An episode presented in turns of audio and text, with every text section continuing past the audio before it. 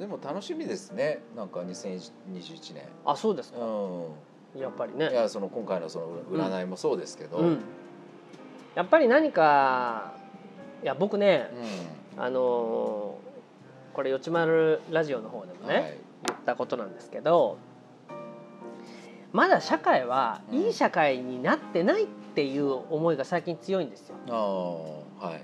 うん、これはねどういうことかっていうと、えー僕もそうだし僕のお父さんたちうんうんっていうのはいわゆる団塊の世代でねはい。これはこれで戦後のベビーブームの人たちですよね。でさらにその上となると戦中の人たち、えーだから明治生まれで戦争に行った何らかの形で戦争を経験してたうんうん。人たち。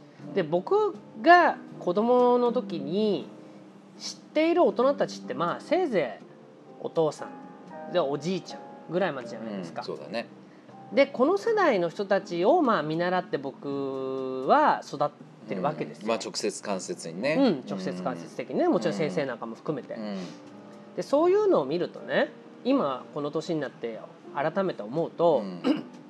やっぱりお父さんたちの時代はとにかくまあ、えー高度経済成長っていうことがあってね、うん次から次へと新しいものが生まれて、うん。新しいものをまあ消費者として購入したり、まあ、何かその生活に慣れていくっていうことにまあ必死だった時代ですよね。うん。まあそれは喜びでも喜びでもあった。うん。で僕ら僕なんかの記憶でも僕なんか団地育ちでしたから、団地にね初めてその洗濯機のなんか最新のが来たり、うん。えーテレビが来たり、うんえービデオデッキが来たり、えーカセットレコーダーが来たりってああったでしょ、うん。うんそういうようなものがあった世代の人たち。うん。でさらにおじいちゃんたちっていうのはまあ戦争の経験をしていてね、うんまあ、まあすごいとんでもなく貧しい思いをしたとかとんでもなく大変だった思いをしたっていう経験があると。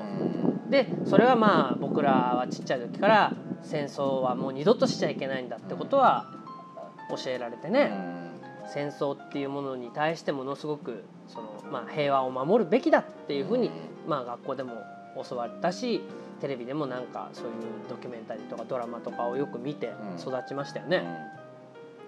でこのどこにねじゃあ僕らはその目標っていうか、そのお手本となるものを見出そうかって思った時にねこのどっちでもないなと思ったんですよ。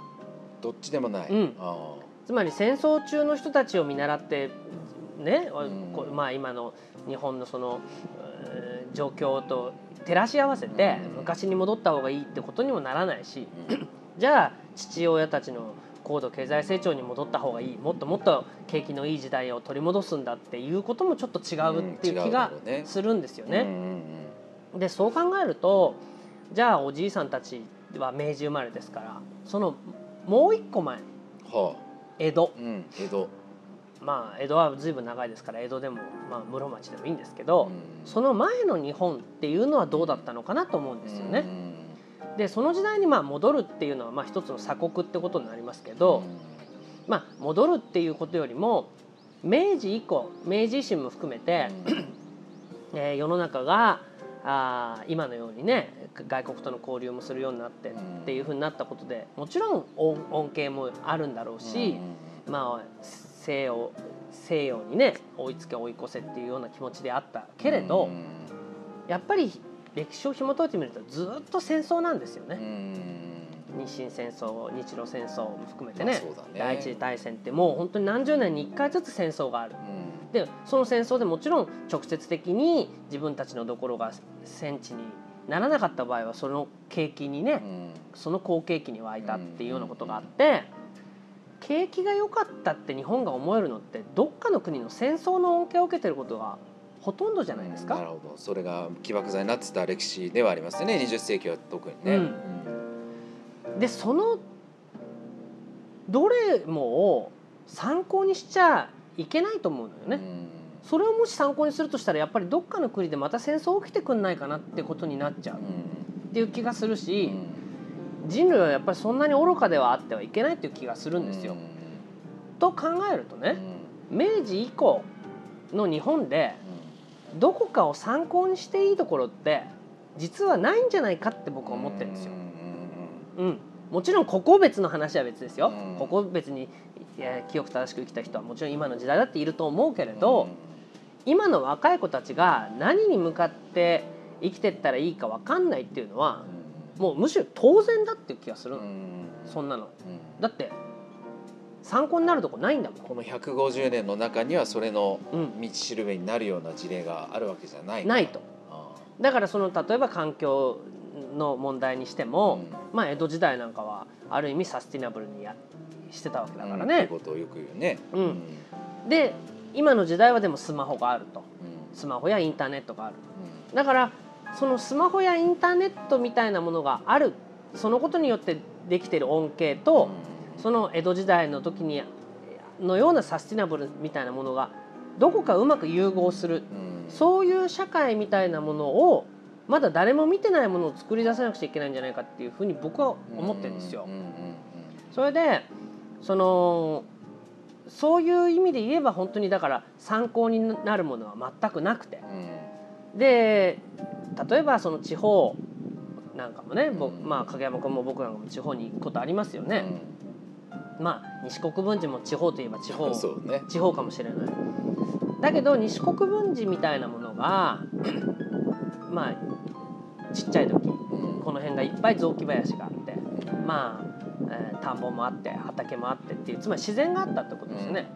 で自然に合わせた、まあ、四季折々があって節目節目があるっていう僕はそれとても素晴らしいことだと思うしそこがいいなと思いますよね。うんうんだけどじゃあ今地方に行ったらねうん。そうなってるかって言ったらむしろ僕は真逆だと思うわけ。うん。えー例えばね、うん。西国分寺なんかにしても、まあ、昔は田んぼがあったりうん。畑があったり雑木林が。まあ、林があったりって自然がありましたよね。うん。でその自然の中で、まあ、暮らし武蔵野のねとそういう自然の中で暮らした人たちの生活っていうものって僕はやっぱり今でも見返すべきものっていっぱいあると思うんだけど、じゃあ今の西国分寺にそれがあるかって言ったらむしろ対極的でねあの駅前には、えーチェーン店のお店しかないよとかスーパーしかないよっていうような形でまあ都心部だったらまだ八百屋がある魚屋があるっていう地域はあるかもしれないけどちょっと郊外に行くともう大手ショッピングモールしかないよっていうようなことっていっぱいあるとい思うのね。や普通にあるね。うんそうすると田舎暮らしがいいですよって言っても、その田舎暮らしっていうようなものに何か魅力があるかってことになれば、まあ、家賃が安いんですよとかね、まあ、そういうことで、まあ、家賃がや安いところでじゃあアマゾン頼めばいいじゃんみたいなことになって地域っていうような意味合いってとても薄れてるとうん思うわけ。でそういうことからすればやっぱり自然っていうものがいい。うん。で僕らだと本当に言えばそのそこの野菜や何かを使った、まあ、料理をするとか、うん。そういうものをお店で出すとか、えーまあ、影山君とかやってるけどそういうとこのお茶をお店で出すとかね、そういうようなことができてなおかつ、まあ、インターネットみたいなものの良さも活かせて、っていうことってやっぱりこれからまだまだまだまだっていうかまだ全然過渡期なわけよね。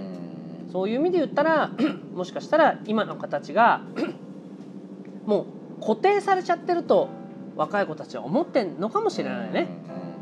だけどこれは本当に仮の姿で、まあ戦争の後とりあえずまあ復興したから。これからこれを壊すなり、えー新しく作り変えるなりして何かを作っていった方がいいんだというふうに僕は思ってるわけですよ。でそのヒントはうん。むしろもう150年以上前うんの、まあ、江戸だったりっていうところにうん、こそ何かヒントがあるかもしれない、ヒントがあるっていう気がしていて逆にそれをその例えば高度経済成長をモデルにしちゃうと、じゃあもっともっと景気を良くするためにはどうするかっていうことになったらまた元の木阿弥だっていう気がするし、まあじゃあ明治にしたってじゃああの時は良かったあの時は良かったって言ったって結局世界的に見れば、うん、帝国主義だったり、うん。植民地政策だりっていうことの煽りを受けて、うん。まあそこのそこの景気の良さが余波となって日本にうん。来た入ってきたからこそっていう面はあるよね。っていうことは絶対的にあると思うわけ。うん。でももまあ日本も戦争しないし世界中にもめ戦争はしないんだっていうことを考えればね僕らは新しい価値観っていうのかな、新しい価値観の生き方をせざるあするべきだと僕はとても思ってるんですよ。うんで僕はねちょっとこれもね一つ最近思うことなんですけどね、いいですか僕？いいですです。僕はねこのマメクルも含めて、えー、随分オバマをねうん。大統領のあまあちょいちょい名前は出てきてましたね。オバマが友人だと思っていたんうんですよ。あ過去形なんですねはい、はいでこれはねうん。皆さんにお詫びしなくちゃいけない。あうん、どういうことでしょつまり僕はオバオバマうは、はい。えー世の中を変えてくれると思ってね、そうやって大統領にななったし。うん、Yes we can でね。うん、うん。でその時には僕も調子に乗って、うん。まあ、オバマも含めて日本あ世界を変えてくれると、っうん。ていうふうに思って僕も応援したし、うんえーこれもオバマも変えてくれるから僕らも変えなくちゃいけないってあの時も調子に乗って言ったような気がしますが、うんしますね。しますよね。はいはいはい。でも実際問題はオバマはやっぱり世の中を変えてくれなかった気がします。うんうん、でそれはオバマがき国を変えずに、えーまあ、無念だったんじゃないかっていうようなことも僕はここで言いましたけど、うん。でも今思えばねやっぱりそれはオバマのやり方で世の中は良くならないと思うんですよ。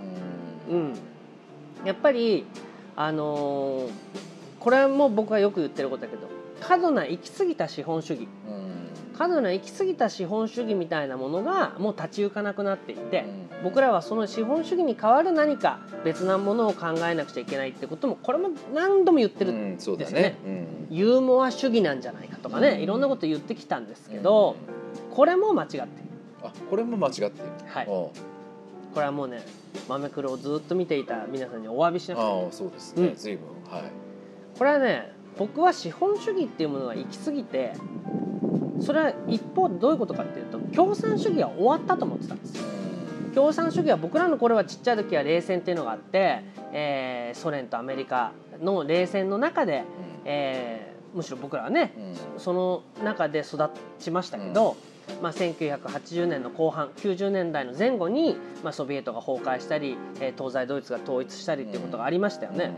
でああれをもってして共産主義っていうのは終わったんだと思ってたんです。うんところが僕がこのコロナ去年2020年に気づいたことは共産主義は終わってたどころかうんうんみんなの心の中に入り込んでいたんだってことに気づいたんですよ。ほう2020年はうんそういうそううん。2020年のうん、世相の中にそういうのがあった。あった。ああつまり共産主義っていうのはもちろんそこだけ見ればね、うん。いろんな財産をあみんなでぶ平等に分配しましょうっていうようなまあことを私有財産を、うん。まあね認めないとか。認めないとうん。いうようなことでしたよね。うん。であそれは素晴らしいなと思う側面もありましたけど共産主義が終わった理由はうん。やっぱりそうはならない。うんある種の独裁主義がそうですね。政治体制としては独裁主義だった独裁主義があったり、うん。えーそのことによる管理体制、うん。えー全体主義っていうものが人々の心の中を腐敗させてったってことじゃないですか、うん。僕はそれは今の2020年の日本にもあり得ることだと思ってるんですよね、みんな人いい顔してみんな誰かのことを心配してるふりをしながら管理をしうん。全体主義に持ち込んでいてうんうんあなたっていうものが自分のやりたいことを考えなくさせているのってうん。これって共産主義の弊害じゃないですか。うん。まああの全体主義のと言ってもいいかもしれないそうですよね、ん。全体主義のってことですよ。うん。で僕はこれはだから資本主義がゆまあ資本主義が行き過ぎた結果結局のところ共産主義になった。うん。うんとも言えるかもしれないし、うん。いやもともと共産主義ってのはあの時に終わっていたんではなくてそうではない形で潜伏していたってものなのかもしれないし、もっと言っちゃえばう、ん。人間にはもともとやっぱり楽して誰かの上に立ち誰かをうまいことコントロールしてそいつらのところから自分の乗り口を稼ぎえあのつなぎたいっていううん人間そのものが持っているうん。欲望っていうのかな、うん。みんながみんなその汗額に汗水垂らして働きたいんではなくて誰かに働かせてその乗り口をと取りたいって思ってるっていうのはそれはもう資本主義だろうが共産主義だろうが人間の持つ欲望だから。っうんていうことからするとねやっぱりそれはその資本主義がどうとか共産主義がどうとかっていうより今の日本に蔓延するもしくは世界うん。まあ、ヨーロッパ全体も含めて蔓延しているこの全体主義的的なものっうん。ていうようなものはやっぱりその明治以降の中に参考になるものはないと思って確信した動機なんですよ。うんうんだからやっぱそうではなうんく小さなコミュニティ。もしくは地域というコミュニティ。うんその中で自分たちの本当に分かる人たちの中でのまあ物々交換も含めた経済圏。うん。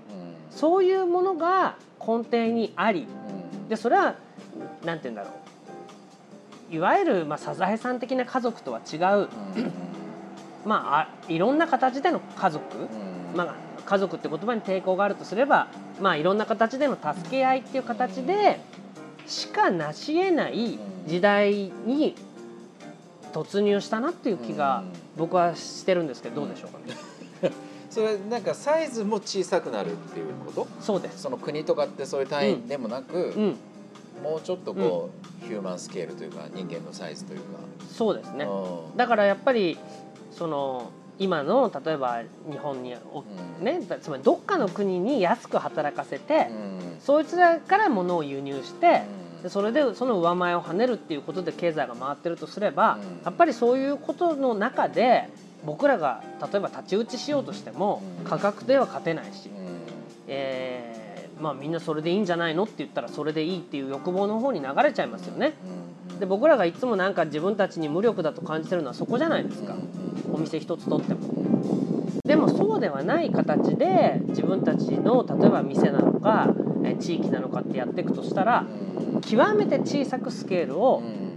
小さなスケールにする。うん。だから例えば GDP ももうぐっと下げる。うん。GDP はい維持したまま何かをするってことになればうん。それは無理が生じますよね。ね。生産活動を続けないとってことになるね。そう。だから GDP を下げても、うん。じゃあ下げるってことになるとなんかじゃあ生活水準を下げてとかってそういうことではなくて、みんなでマルチに何かを仕事する、みんなで何かを助け合う、うん。だから私はこれしかやらないっていうような形にはしないで、スケールが小さくてもまあそう生活水準って言い方がいいかどうか分かってないけれど、全然豊かに暮らすっていうことは僕はできると思う、うんうんうん。そういうことのスケールを僕らはモデルとして見せ、うん。あこういうやり方があるんだったら私たちも真似してみようかっていうふうになるようにした方がいいと思ってるんですけど、うんどうでしょいやあの両方思うとこがあってね、うん。あのいや僕もなんかこれからの社会とか、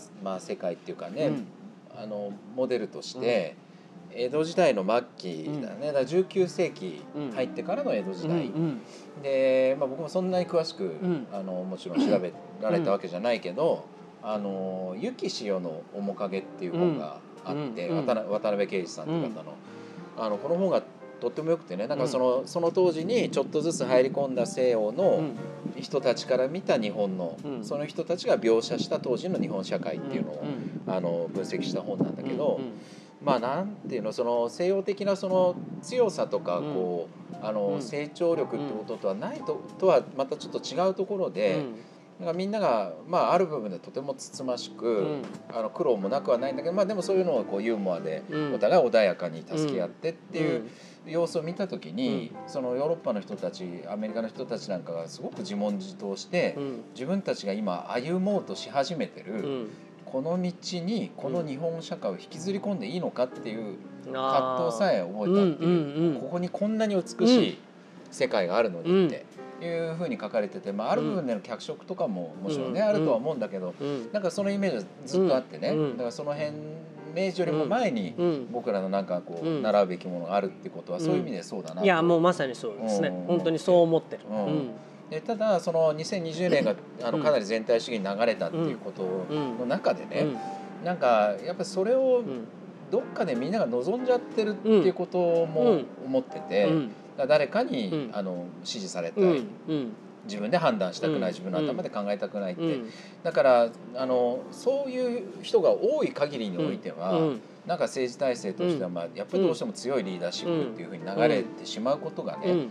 なかなかこれは一方で変えようがないなっていう。と思いますよ。だから僕はそれはあのー、まあ教育が悪いとかね何が悪いっていうことはいっぱいあると思うんだけど、どっかにやっぱ人間の欲望があって、まあいわゆる共産主義っていうのかな、そのまあ管理しやすくする。管理しやすくした方が都合がいい人たちがいると、それは誰か本当に分かりやすいえその陰謀論じゃないけど、誰かの思惑例えば中国の誰々の思惑なんだとか、ロシアルドの思惑なんだとかそういうこと言ってんじゃないのよ。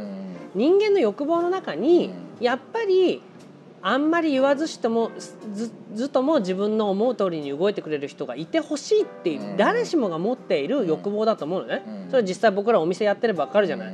そういうふうにしてなんとか恐怖政治みたいにしてお店を管理しようとする子って必ずいるから出てくる。ね。圧をかけて やらせるっていうね。思い当たる人いるでしょ。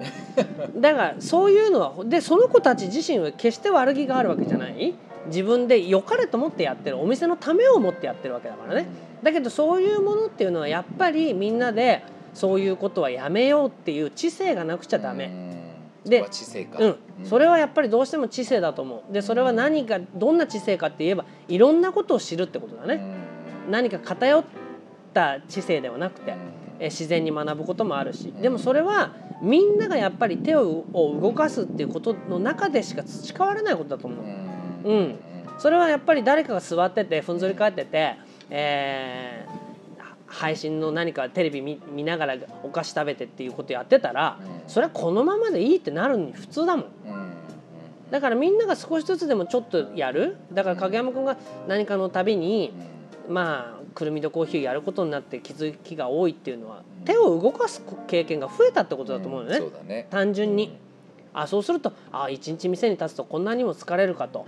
こんなにもやってるけど、まあ、洗っても洗っても洗い物っていうのは増えるんだとか、そういうことの中でね掃除っていうのは本当に毎日しないと汚れるんだとか、そういうことの中からなんとなく気づきが出てくるってものだから。あなたたちは今のまま楽にしてていいよっていう形を引き換えに何か何もものを考えないようにさせているっていう僕は誰かの罠だと思うわけ。でこれはじゃあ誰かって言ったらそれはみんなの心の中にあるっていう、まあ、ミヤヘルエンデ的になっちゃうけど、一周回ってね。そう一周回って、だから誰かそれはあの時に言ったその、えー、時間泥棒じゃないけど、具体的な誰かっていうものは実はいない、心の中にみんながいる自分は楽をしたいっていう欲望だとは思うけれど、でもそれはまあこれは中国共産党の仕業だって言ってみたり、えー、じゃあユダヤ人のせいだとしてみたりって言ってまた戦争をするっていう形にして戦争を繰り返すことで儲けるっていうことの繰り返しじゃない。僕これは非常に愚かだと思うからやっぱり知性とまあ日々の積み重ね何かをやるっていうことあとは食べるものをちゃんとするとかいうことを一部の人から見せていくしかない。うん、それはもう全員が全員そこに一気に行くとは思えないし、さっき言ったように大きなものが流れてるからね。でも2021年にある種奇跡的な何かが起きるとすればそれが気づく人が増えるってことじゃないかなと思うのね。うん。うん、だからでも気づいてじゃあそれが政治にいきなりね、まあ、自民党が大敗するなのか、えー、なんか分からないよ。だけどやっぱり気づく人が増えることによって世の中は変わる、うん、もうこれは真理じゃないかと思うんですけど、どうですかね？いやそうだね、あのそういう意味で今日ね、あの西国分寺でや,、やらせてもらってるけど、まあ、お店くるみどコーヒーくるみど喫茶店もそうだし、その赤米僕らだと赤米プロジェクトとか、くるみの大学とか、まあ、最近で言えば分子寮とか。あの言われてみれば一貫してるまあもちろん若干それぞれの差はあれど、うん、あの一貫してるのは、うん、ちゃんと自分たちまあ今日の言葉で言えば手を動かそうだし、汗をかこうだしね、うん。なんかそういう姿勢で貫かれてるなとは思ってて、で幸いあのうちの社員やアルバイトのみんなってことだけじゃなく、うん。そういうことをよしと思って、うん。でやっぱりやってみてそれがやっぱりいいなってうん。思ってくれる人が多い、そういう取り組みを積み重ねてこれてるなってことは感じていてね。だからまあであと何回か何回か前に言ったけど、その世の中を変えるっていう時にそのある種のこう密度とか域地みたいな、だからこう広くこううん。大会にこうポツポツとあってもなかなか影響力が限られるけど、うん仮に狭いうん。エリアだったとしてもそこで一定うん。のそのシェアだったり、うん。ね、こううん。密度だったりっていうものを実現した時にぐっと変わるってことはあるような気がしていて、うん。だまあまず僕にとってはこの、うん。まさにこうん。の地元でね、なんかそういうことを証明していけるといいなってことは改めて思いましたけどね。うん